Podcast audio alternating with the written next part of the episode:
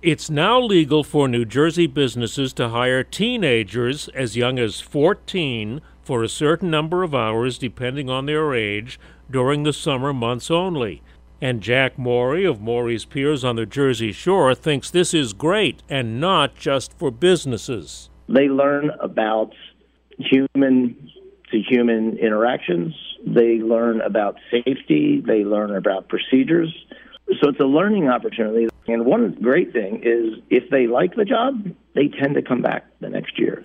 And then we develop a relationship with them and their brothers or sisters and their parents. And uh, it's really a pretty cool thing. Morey's Piers also pays college interns in marketing, engineering, and culinary services $15 an hour, plus a performance based bonus for summer interns at Morey's Piers. I'm Joe Connolly for Bloomberg and WCBS News Radio 880. We get it. Attention spans just aren't what they used to be heads in social media and eyes on Netflix. But what do people do with their ears?